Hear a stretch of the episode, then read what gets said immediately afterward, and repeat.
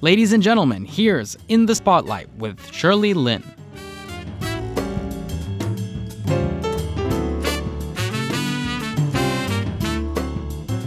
Welcome to In the Spotlight. I'm Shirley Lin. Harry Kuo is the business development manager of the Ideal Venture Studio. The company works closely with startup founders. Last week, we got talking about ESG. Today, Harry begins by explaining what ESG is by giving examples.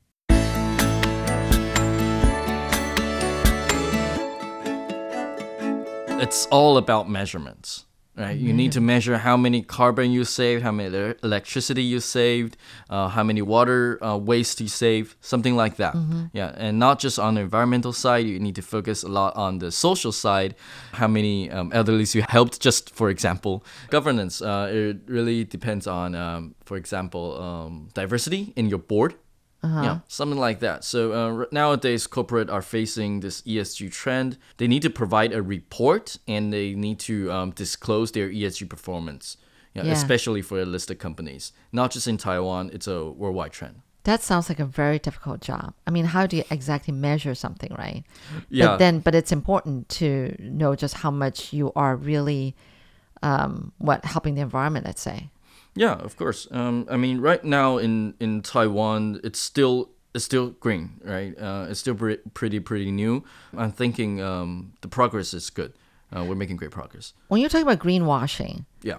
in a good way or bad way? bad way bad way it, it means So it- yeah it, it means you're doing something that is not actually making an impact to actually. them So I bet that there is a company that actually checks on how much these corporations are doing the right way or the bad way, or you know, in other words, greenwashing. all right so the thing about about esg reports right um, a couple of years ago it's made by pr companies but right now uh, the government and it's a worldwide trend as well um, the accounting firms are coming in so Okay. they're here to do all the auditing Right? So you need to measure your impact, and the big four they'll come in and check if it's true. This is getting so complicated. Yeah. but I can see why all these different disciplines need to come in. We're swerving away from what you're doing. I mean, so then, yeah, what was after solar energy, yeah. Um, solar assets? So with all these experience, right, in startups and uh, in ESG and fintech and cryptocurrency, um, we met a lot of people. We have a lot of connections that can actually help startup founders, and we failed so many times. It's uh, it hurts. So we know uh, what startup founders are facing. So with all these experience uh, combining with um, with a group, um, oh yeah, we um, we were hired from from a group. It's called Hoshin Group. Um, it's a 70 year uh, group in Taiwan. Uh, so with the resource of the group and our experience, we can actually help startup founders to grow. Not just to grow, but also to avoid making mistakes, avoid taking huge risks. You know, because um, as a startup founder, you you walk down the road. Um, there's so many people telling you, hey, you should do this, you should do that, you should go to Philippines and go to Japan at the same time. It's a great market, but there's a huge risk behind. You cannot open seven markets at the same time, even if you you have the ambition to to, to do so. Yeah, that wouldn't be smart. Yeah. So, this is where Ideal Venture Studio came in. Yeah, um, we try to provide the assistance to, to all the founders out there, um, especially for foreign founders. Um, we already got a full suite of uh, soft landing uh, for them, legal, CPA, setting up a bank account, etc. It's a pain in the ass if you're if, if you're not local Taiwanese. Yeah. Yeah. So we already have that ready, and for local startups, we can help them to go abroad, uh, and we focus more on Southeast Asia. Uh, Ideal Venture Studio, we're going to have our second location in Bangkok, uh, starting season two in 2023. Here in Taiwan, though, gosh, you're expanding so fast. I mean, how long has Ideal, you know, uh, Venture Studio been in Taiwan? It started here A Year ago, yeah. a year, and you've already expanding to all these other Southeast Asian cities. Yeah. I can see why things are getting more complicated. As much as Taiwan is inviting people to invest in Taiwan, Yeah. to you know, kind of like find you know these foreign talents into Taiwan, get them into Taiwan, but they're also making it more difficult for foreigners to start business here, for foreigners to actually get maybe the gold card, employment card, and all that kind of stuff, because it, they they have to become more complicated. Otherwise, anybody and everybody would say, oh, they want to come to Taiwan. Yeah, so I mean, that's something we're trying to do as well. to make things easier for people Yeah, when the they want to come and invest Taiwanese in Taiwan. bureaucracy is creating huge burden for foreigners to come in, right? I'm sure it's not just Taiwan, right? It's uh, other countries. But anyway, we're talking about Taiwan right now. Yeah, Yes. it, it is creating a huge burden. Uh, for for example, uh, ARC. The um, alien resident certificate. Yes. For foreigners. Um, for Taiwanese um, people, the ID there's a English in, in front. For for example, mine mine is E, and following uh, with nine numbers. Uh-huh. I, I never figured why. My mine's starting with A. What does that mean? oh, it means you're born in Taipei City. yeah, mine's E means I'm born in Kaohsiung. I don't, I don't know how they assign the uh, alphabets, but uh, there it is. Oh, okay. Yeah. Uh, so one alphabet with uh, nine uh, numbers uh, behind. But for foreigners, uh, for ARC, at the start, um, when they when they initially issue the ARC, it start with two letters, two alphabet Uh-huh. letters, and following with eight or nine uh, numbers, maybe Some- eight. yeah. something some, something around that. But the thing is, um, the government or the banks in their data set, they can only accept one alphabet with nine numbers. What? Yeah, what, It's what's crazy. the, that that is that is crazy.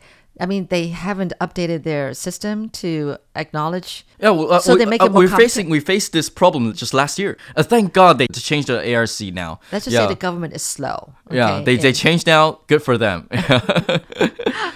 I see. yeah, I so see. we were trying to play around um, with all these things. Um, so we tried to help the farmers in Taiwan, especially our clients, to make things go smoother.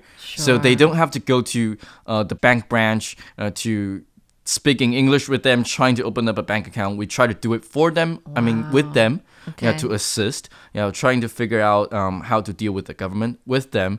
Um, as, as a Taiwanese, it's easier for me to understand the logic behind Sure. yeah, so we need to be the bridge in, in between. Yeah, it is a lot of work, but it's uh, a it's lot of work. a lot of learning Yeah. to do. All right. You're listening to In the Spotlight with Shirley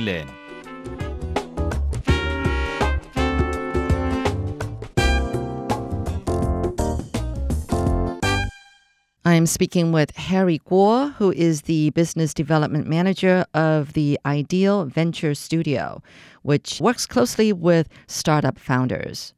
Talk about your work at Ideal. Where are you at, and where do you hope to go from here? The reason we're having this, right, is uh, it's actually a great window for the group to make startup investments. Yeah, uh, at Ideal, we're looking at new stuffs. Uh, for example, ESG. For example, blockchain. Yeah, all, all the um, experience related with, with my past and of course with my partner's past, uh, fintech as well. Um, edge cutting technologies. We want to bring the group to make investments that can affect the next 20 to 30 years. Yeah, it's a 70 year group. We want to bring it to uh, 100 years. Yeah. Yeah. Uh, right now, um, in Ideal, we're pretty much packed, but uh, a lot of uh, our community is focusing on ESG.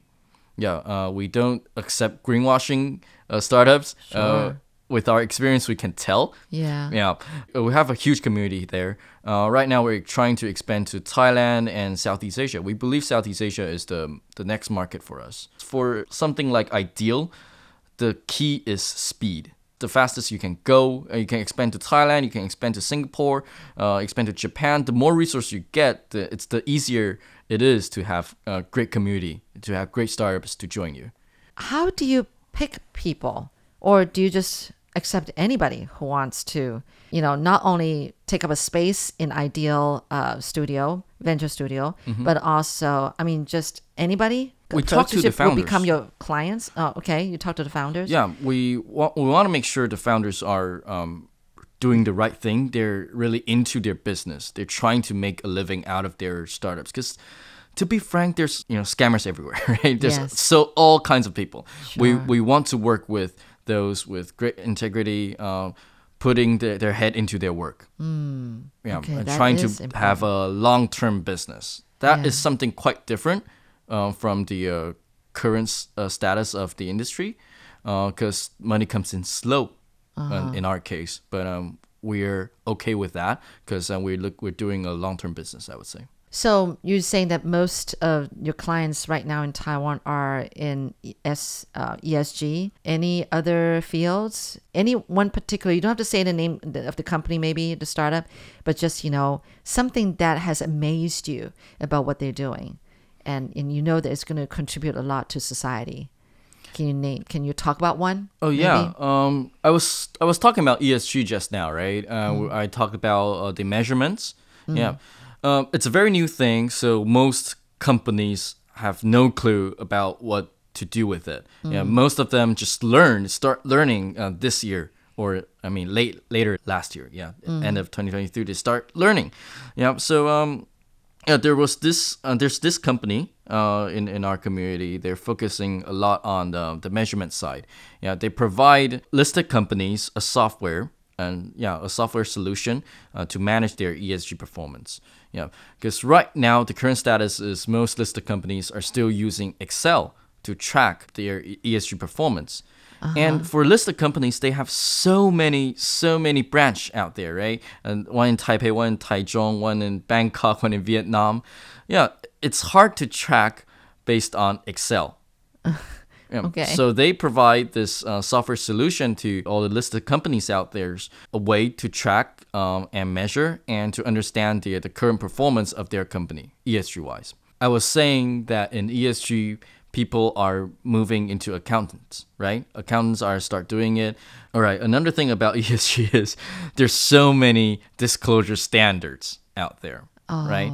And right now, these disclosure standards are narrowing down to one disclosure standard, which is uh, guided by the, um, it's called I- IFRS, yeah, uh, the International Accounting uh, Standard. So it's being regulated right now. In order for your ESG report, ESG data to fit the regulation, this company can help that, can help with that. So yeah, it's very edge cutting. It's uh, it's uh, there's a huge demand in one or two years. That's one company. The other company, I would say, um, focus a lot on S side. They trying to help those um, home learning kids. You know, a thing about home learning kids, right? Uh, they they're alone at home. Homeschooling. Yeah. Yeah, yeah. uh, Sorry, homeschooling. Yeah. Yeah. Um, they lack the resource um of social interaction. Social. Yeah. Yeah. So um, they're creating this platform, um, providing uh, a very front upfront uh, education, yeah, such as uh, social emotional learning, etc. Yeah, uh, make it a group class for uh, parents to meet uh, teachers they like. Okay. Yeah, Okay. it's a very specific field in education, but we do believe that it's the trend with homeschooling. Yeah, um, a lot more, and, and especially um, foreigners coming in, they want to raise kids and at their own um, belief and their own fashion. Um, so homeschooling, it, it is the, tr- it is a huge trend, and it's coming up. And of course, with experimental education, it's also coming up. Um, yeah, they're providing a great platform for people to hop on uh, in an easier fashion. Wow.